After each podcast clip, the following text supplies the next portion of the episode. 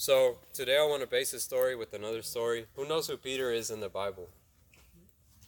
Peter is known as one of the toughest, one of the most dedicated disciples that Jesus had in his life. And so Peter is known as wanting to be the closest to God. He's always the one that was right there with God. He even told him at one point, Hey, God, if you go to war, I'll, I'll be right there with you. And he was nonstop sticking next to him. Now, we all know what happened to Peter, right? What happened? Does anybody know off the top of their head what happened to Peter? He died, but what happened? What happened in his time with Jesus? Let's uh, we're gonna go to uh, the chapter of Luke, chapter 22, and I'm not gonna read all of it right now because it is uh, it is a lot, but I'm just gonna give a synopsis of what happens. Is Peter comes to Jesus and he's like, Jesus, I want to be your greatest disciple. I want to be the best disciple that you have. If you go through the thick, I'll be there with you. And then Jesus looks at him, and I feel like in that moment, Jesus didn't just look at him personally. He looked at him and he saw his whole life. And what does Jesus do? He turns to him and he says, Peter, by the time the, the, the rooster crows three times, by the time the rooster crows, you're going to deny me three times. And imagine you tell, imagine like my best friend sitting right here. I'm like, bro, I would go through anything with you. If if a guy was in here, put a bullet to your head, I'll take it for you, bro. Like I don't care. And then he turns around, tells me, you know what? By the time the rooster crows, you're gonna deny me three times. Now, what does it mean to deny? Because when you deny somebody, it means that you're disregarding any knowledge of him, anything that you had to do with him, you're denying him. So imagine going from being a best friend of somebody to oh, now you're denying them. So as we go through the story, we come to find out that Peter comes to Jesus and he tells him this, and then Jesus is like, hey, by the time the rooster crows three times, you're going to deny me three times. Or by the time the rooster crows once, you're going to deny me three times. And that, to me, I would have been shocked, and Peter was shocked, and he's like, no, I won't. Like, I'm going to prove you wrong. But what Jesus did in that moment, he prophesied to him what was fixing to happen later on. And as we know, Jesus later on goes into captivity. He's getting ready to be crucified. And then the, they're throwing a little party, and Peter stumbles around. What he was doing there, I'm not sure what he was doing there. But he stumbles into this place, and they're like, hey, hey, that's one of Jesus' disciples. And what does he do? It's like, no, that, that that's not me. What are you talking about? That ain't me. Like, nah, that's number one. And then he wanders out and he gets out of the place for some reason. He comes back and they're like, hey, there's one of Jesus' disciples. You for sure he knows him. No, I don't. I really don't. I don't even know who he is. I don't even like I don't know. Separated himself, right? Denied him the second time. Comes the third time. Hey, that's one of Jesus' disciples. What does he do? He even not only does he does he deny him at that point, he curses him. He's like, No, I don't I don't know who that is and I don't know what he said. The Bible doesn't know doesn't say what he said, but he cursed he cursed Jesus. He said, I, I don't know who that again. I don't know what he said at that moment. And it says that in that moment, guess what happened? The rooster crowed. And when he heard that, imagine like his, I imagine his heart going dropping all the way to the ground. Because in that moment he realized, boom, three times I denied Jesus. And the and the crow, and the rooster just crowed. Imagine that feeling that Peter went through at that moment. Can you imagine it with me tonight? What Peter felt in that moment? Like, it's okay. We I can deny Tita right now. She's my sister and we have a bond. And I'm like, she's not my sister. I don't know who she is. I, I, I would feel pretty bad. She would feel pretty bad. But imagine denying Jesus Christ. The guy who, who, who walked with him side by side, and the guy who said, you know what? No matter what happens, I'll be there for you. And now he just denied him three times. But even worse, this is where it gets tougher. Imagine the feeling he has right now. Boom, his heart drops because he just heard the rooster crow. And now he's like, I just denied Jesus three times, just like he said I would. But now it says he turned his head, and at that perfect time, Jesus Christ looked him straight in the eye. Imagine that. After you deny Jesus Christ three times, you turn and you see them there. And he, at that moment, I imagine he was going through pain and suffering already. And on top of that, he had to bear the suffering of, of Peter denying him three times in his face because he was right there. So imagine that. Imagine, I, w- I want you to imagine the hurt, imagine the, the, the depression, the anxiety, everything that Peter experienced in that moment. Just imagine it because it's going to matter a lot to where, where this message is going. Imagine the pain and suffering that he's going through right now at this moment. He just denied Jesus Christ three times in his face after Jesus told him he would, and he's like, No, I won't, bro. I promise you I won't. I'd never do that. And then he did it in his face. So imagine the hurt he's going through. And then while we're doing that, I want to go back to 2 Corinthians 17, the verse we started out with. It says, Godly sorrow brings repentance that leads you to salvation and leaves no regret. But worldly sorrow brings death. So here in this verse, you see two types of sorrows, right? Number one, godly sorrow. Say with me godly sorrow. Godly sorrow. Number two, worldly sorrow. worldly sorrow. So we see right away, it's very clear. There's no tricks. It says, Godly sorrow brings repentance that leads you to salvation and leaves no regrets. But worldly sorrow brings what? It brings death. Right? So let's talk about the godly sorrow because this is the good sorrow. Godly sorrow is the good sorrow. This is the kind of sorrow that Jesus Christ wants us to have. Now, what causes sorrow in our lives? Whenever something goes wrong, whenever we do something wrong. So now we're going to focus about us. Whenever we do something wrong or something wrong goes in our life, something happens to us, we have sorrow. There's two types of sorrows right here, though. You can have the godly sorrow and the worldly sorrow. So let's talk about the godly sorrow. It is a deep concern that comes from our hearts when we sin that makes us chase forgiveness and reconciliation with God. So the example of this, of godly sorrow, is, oh, I just sinned. But not only that I just sinned, you know what? I recognize that I messed up, Lord. Thank I'm so sorry, Lord. Forgive me for what I've done. I don't want to be that person. I don't want to do that sin again. I, I'm so sorry. I never wanted to do that in the first place. But look, I fell into temptation. I'm human. I did it. But I want to turn away from it. And what does it say? It turns you to repentance and brings you back to salvation. Right? So let's talk about worldly sorrow. The worldly sorrow brings death because we are human. We are bound to mess up at times. We say something, we do something, and then automatically, boom, sorrow. So, where does the worldly sorrow come from? Where do you think the worldly sorrow comes from? The devil, right? Because what happens when you mess up? What happens when you do a sin? What happens when you look at something you shouldn't have? What happens when you say something you shouldn't have, or think something you shouldn't have, or you do something you shouldn't have? What's the first thing that the devil does? Boom. Why'd you do that? You're a Christian. Why'd you do that? Don't what are they going to think about you in church? What are your parents going to think about you? Why did you do that sin? Why? Why did you do it? And you're like, what what what does that cause?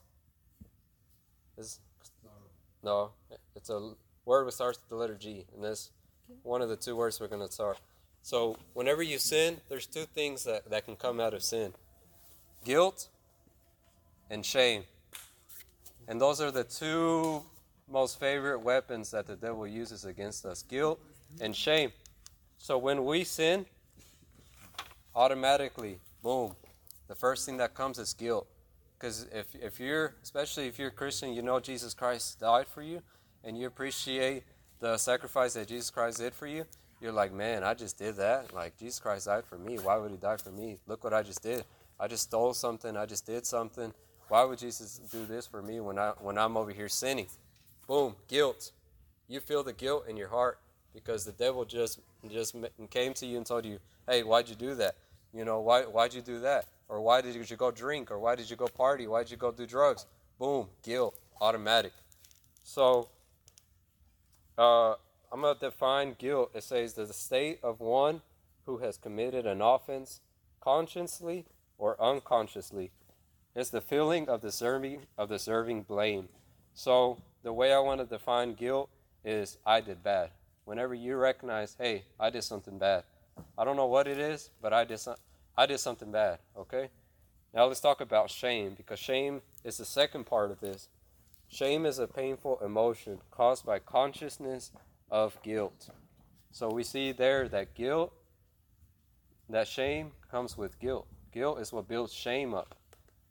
But the most important thing about, or the most dangerous thing about shame is that guilt is I did something bad. Shame turns into I am that bad.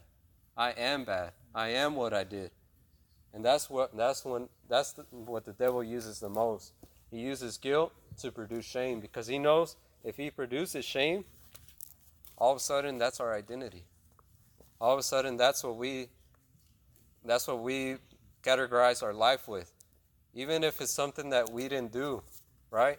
Because there's people there's people in this world, maybe in this church, that something happened to them when they were younger, or something happened to them when they're older, something that they didn't want to happen to them, but now that's a mental block in their head and they feel shameful because of something that happened to them or something they did, right? And that shame, they've been carrying it their whole life, carrying it their whole life, right? And now, now I don't know, I don't want to categorize nobody in here, but maybe somebody in here is sitting in here with some shame on them, maybe because of something they did in their past, or maybe because of a decision they made, or maybe because they might have said something that hurt somebody, and now, or somebody says something to them, and somebody told them you can't be nothing in life, you can't, you suck you, you suck at everything you do. And now that shame they carry with them, they're like, hey, that's my identity then. Maybe I can't do nothing in my life. Maybe I do suck. Or maybe that sin I did whenever I was little, or maybe what I do every night, or maybe the mad decisions I made in my life, that's my identity. And that's the trick that the devil makes you think, right? So let's go over it again. Guilt is I did bad. Shame is I am bad. So we see how shame can turn into somebody's identity. And we see, I wrote this down, the devil tempts us and lies to us for us to sin. And it's true because what happens? The devil is tricky. The devil is one of the biggest liars and tricksters that there is out here. The devil's going to tell you, hey, you want this right here, right? Come get it. Come get it. Come on. It's going to help you. It's going to make you feel good. Why'd you take it? You're dumb. Why did you do that? don't you know that Jesus Christ said that you don't need that? Now you just committed a sin. Good for you. Good for you. Now you're going to have to carry that the rest of your life because that's your shame now. That's how the devil works. The devil tempts us to sin, and once you sin, boom. Why did you do that? You're dumb. You're stupid. You're going to hell now. Now you might as well just you might as well just throw your life in the trash because that's who you are now. Right? Am I right? Is the devil do, does the devil do that to y'all, or is it just me? Right? Because the devil's a trickster. He's a liar. He tricks you into sinning first place, and he tells you everything's gonna be okay, bro. Everybody drinks. Everybody smokes weed. Everybody does drugs. Why don't you do it too, bro? Nothing's gonna happen to you. Come on, just once, just once, bro. And then you do it, and you're like, dang. If I smoke weed, I can't go to church no more. I can't.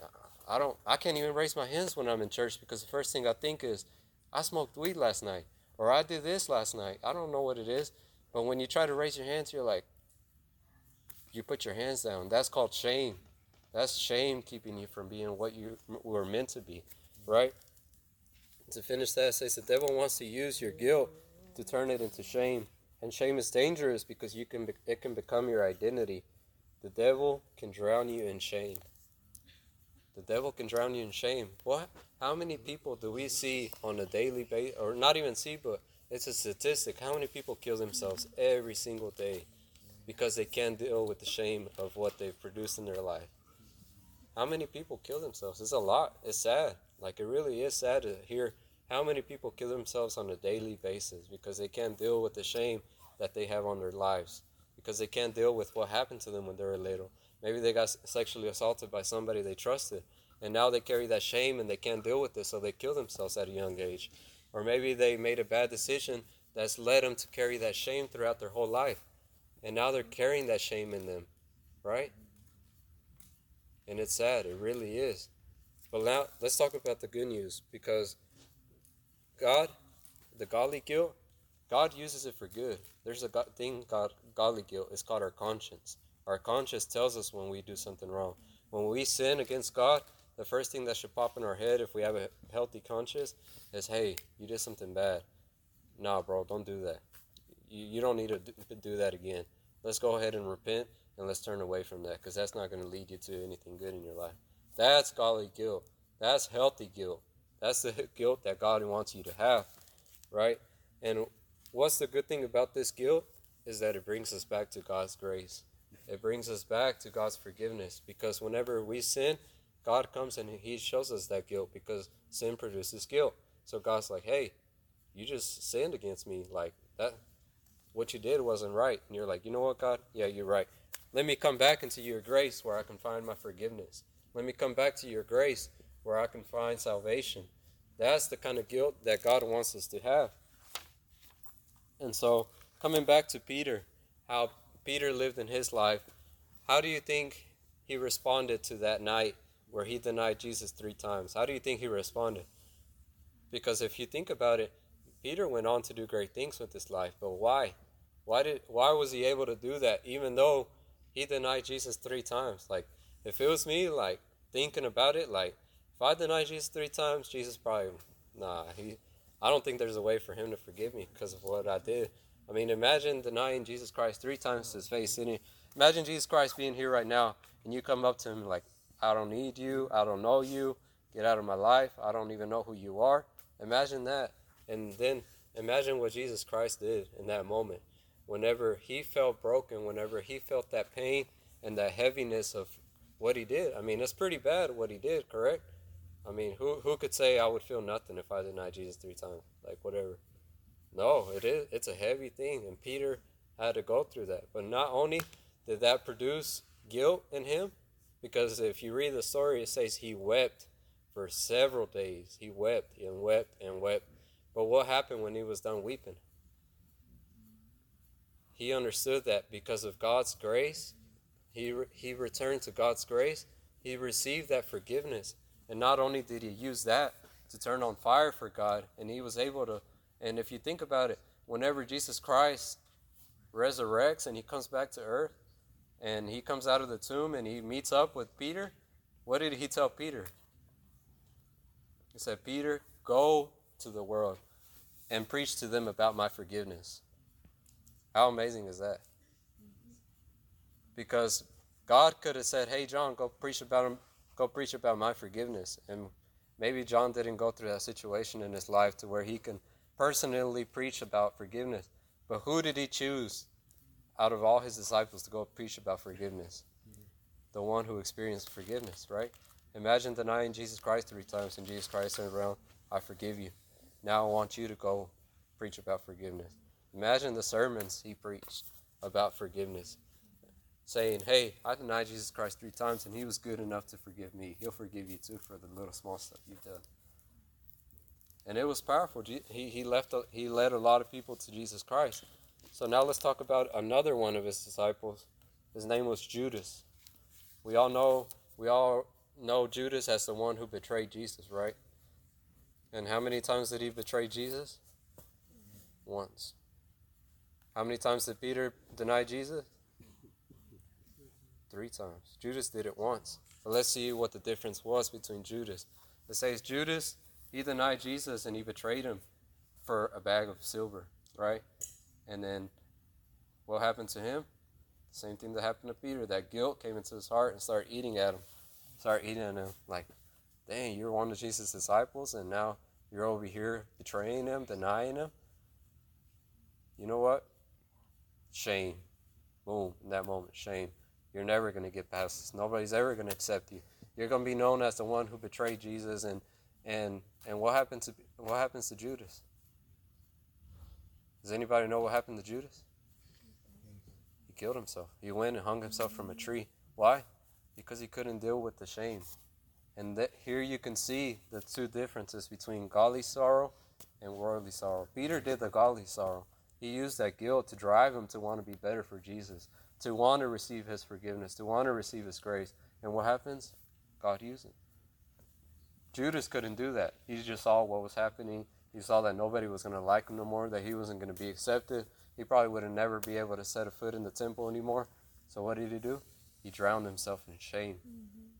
And he hung himself. He killed himself. That's what the devil wants. Honestly, that's what the devil wants with every one, a single one of your life. He wants to kill you. He wants to kill each and one of you who is here tonight. And it's true. The devil wants to kill all of us because he knows that God has a plan for you. He knows that God has a plan for everyone who's sitting in here tonight. And that's how I want to end up this sermon. Is the devil will always bring up your past to shame you out of your future. I believe that Jesus Christ died on the cross. And a lot of people stay right there. Well, Jesus Christ died on. And a lot of Christians live a life of defeat because Jesus Christ died on the cross and that's it for them. They don't they're not faithful to go past that. But glory to God that we know and I believe in faith that Jesus Christ died on the cross, but not only that, he rose again. After the third day, he rose and he came out of the grave and he conquered the grave. And because of that, we are now victorious Christians. Because of that, we have power over sin. Because of that, now we can lift our hands in victory and we can say, Jesus Christ, my power is in you, right? Just think about this. Why does the devil bring you shame? In the moments you're trying to raise your hands, in the moments where you're trying to praise God, in the moments when you're trying to pray. Why? Why does the devil do it then and not when you're out in the world doing something else? Why? Tell me why. Why do you think so? Because the devil knows that whenever you're in Jesus, whenever you're in God's plan, that's the most dangerous time for him.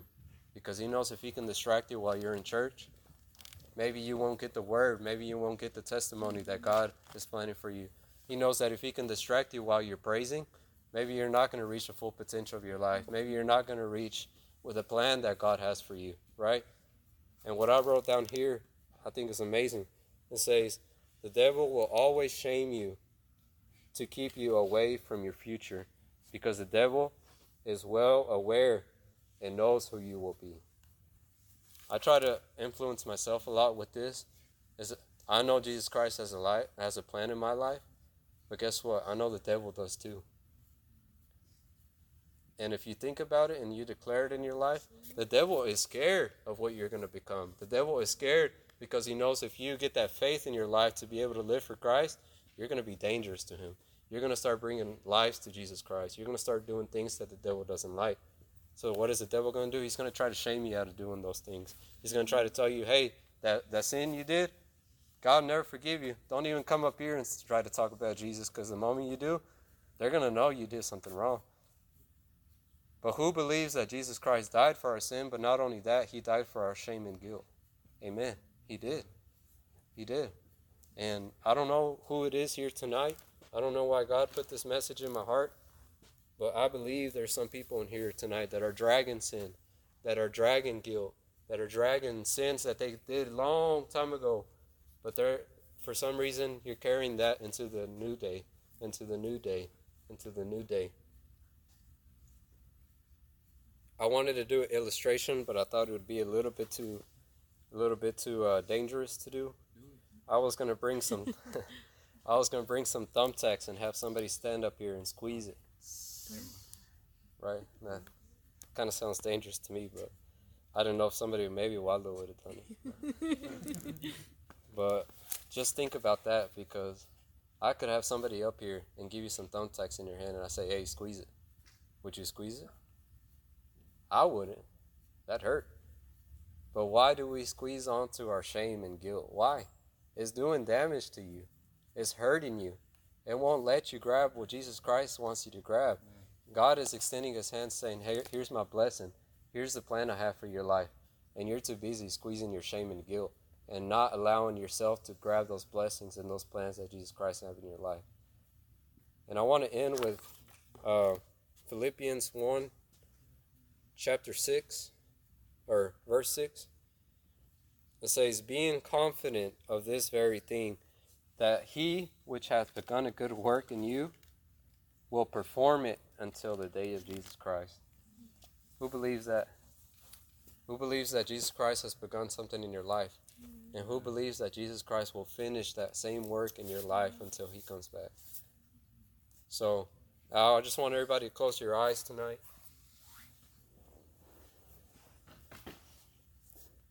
I don't know who it is here tonight. I don't know if you came here tonight carrying something that is hurting you tonight, something, maybe a sin that you committed when you were younger, maybe something that happened to you when you were younger. Maybe something's been bothering you for a while now, and you just can't seem to release that. You can't seem to open up your hands and let that guilt and that shame go. I don't know who it is here tonight, but I just want to pray over everybody tonight. If you can just stand up, if everybody can just stand up for me. And if anybody wants to come up here and have a moment with God, feel free. We're just going to pray for about five to ten minutes and we're just going to pray for freedom because God is the God of freedom, right? God is the God tonight that He wants to free everybody here tonight. And if you're carrying guilt, if you're carrying shame, if you're carrying your sin with you and you're sick and tired of it, I'm sick and tired of wanting to do something for God, but then I remember about what I did the other night. I don't want to be like that no more.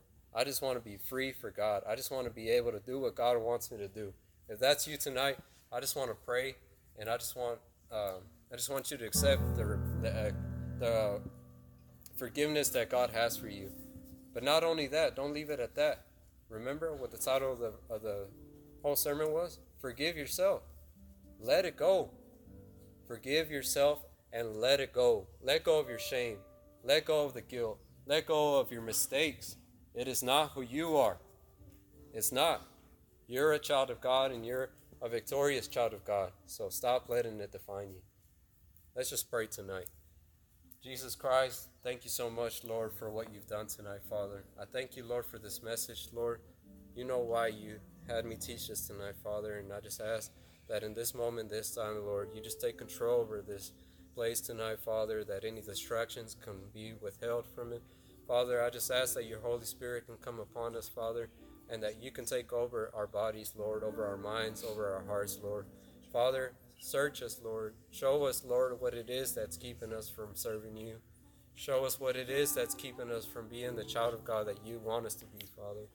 Lord, you know exactly what it is, Lord, but help us realize it, Lord, because one thing is accepting your your forgiveness, Father, but help us now to be able to forgive ourselves, to let go of our shame, to let go of our guilt, to let go of our sins that are keeping us from your presence, Father. Lord, we come to you tonight, Father, asking you for forgiveness, asking you for freedom, Father. Lord, I ask that you can bring our hearts to the right place, Father, that you can bring our mind to the right place. Lord, that any shame or guilt that we've been holding on to that's been damaging our lives, Father, in the name of Jesus Christ, we pray and we believe, Lord, that in this moment you will take them away, Father, and that we can drop them off, Father, at the cross, Lord where you defeated the devil, where you defeated shame, where you defeated guilt. Father, thank you so much because you are a victorious God, because you are the God of victory, Father. You are the God that has defeated all evil, Lord. And I just thank you, Lord, because through that victory, Father, we can live a victorious life as well. Father, I pray for all my brothers and sisters tonight, Lord, that you can help us in this week, Father. Help us to live a guilt free, a shame free life, Father. That anything that tries to attach to us, that tries to slow us down for living for you, Lord. I ask that you can take it out of our lives, Lord. But I'm not only that, Father, that we can let it go. That we can say, Lord, I let it go. I let it go. I let it go. I don't want it. I don't want this shame. Father, help us to declare this in our lives, Father. Do your work in our lives, Father. Every day that we wake up, Lord, that we can strive to be better for you, Lord. And Father, I just uh, thank you for this night. Lord, thank you for everybody who's here tonight, Father. And I just want to ask, I just want to, while we're in the moment, if there's anybody tonight who doesn't have Jesus Christ in their heart, if you want to receive Jesus Christ in, in your life tonight, if the Spirit is speaking to you and telling you, hey, this is your opportunity to accept Jesus Christ, if you just want to raise your hand, come up here. It doesn't matter what, but if you just want to receive Jesus Christ, I don't know if there's anybody tonight. I just want to open up the opportunity. And while everybody else still prays, if you, you just want to sing a song for it.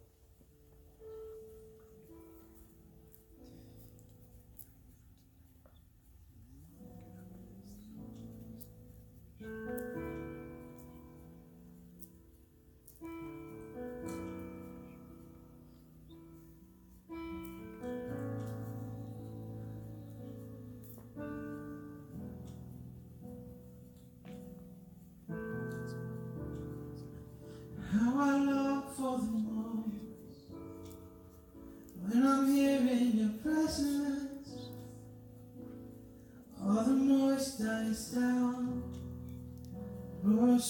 to me now. You have all my attention. I will linger and listen. I can't miss a thing. 'Cause Lord, I know my heart wants more of you. My heart wants something new, so I surrender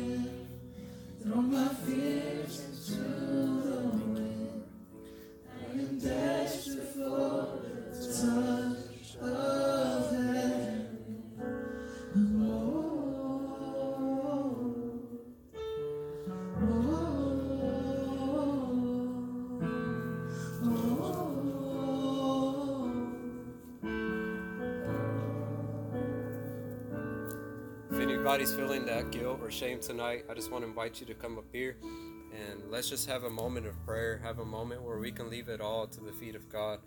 And if you want to live a victorious life and you feel like something's holding you back from doing it, I just want to open this opportunity to come to the altar and tell Jesus Christ, here's my shame, here's my guilt, here's my sin, here it is, take it. I don't want it. It's just a step of faith for us to do that. And I just want to open that opportunity. If you feel like you're going through something tonight and you can't shake it, if you feel like you've been going through depression, anxiety, fear, anything that you think or you feel is keeping you away from serving Jesus Christ tonight, I just want to open the opportunity for you to come up here and just leave it at the feet of Christ.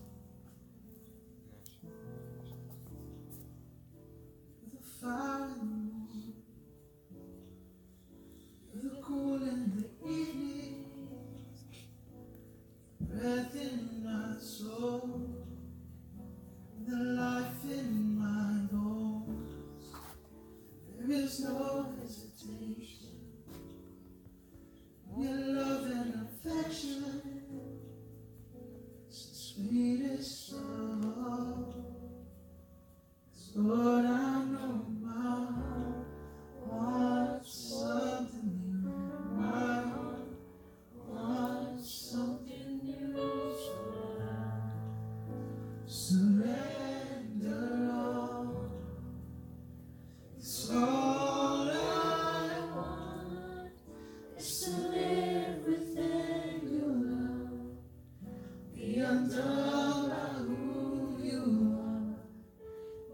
shine.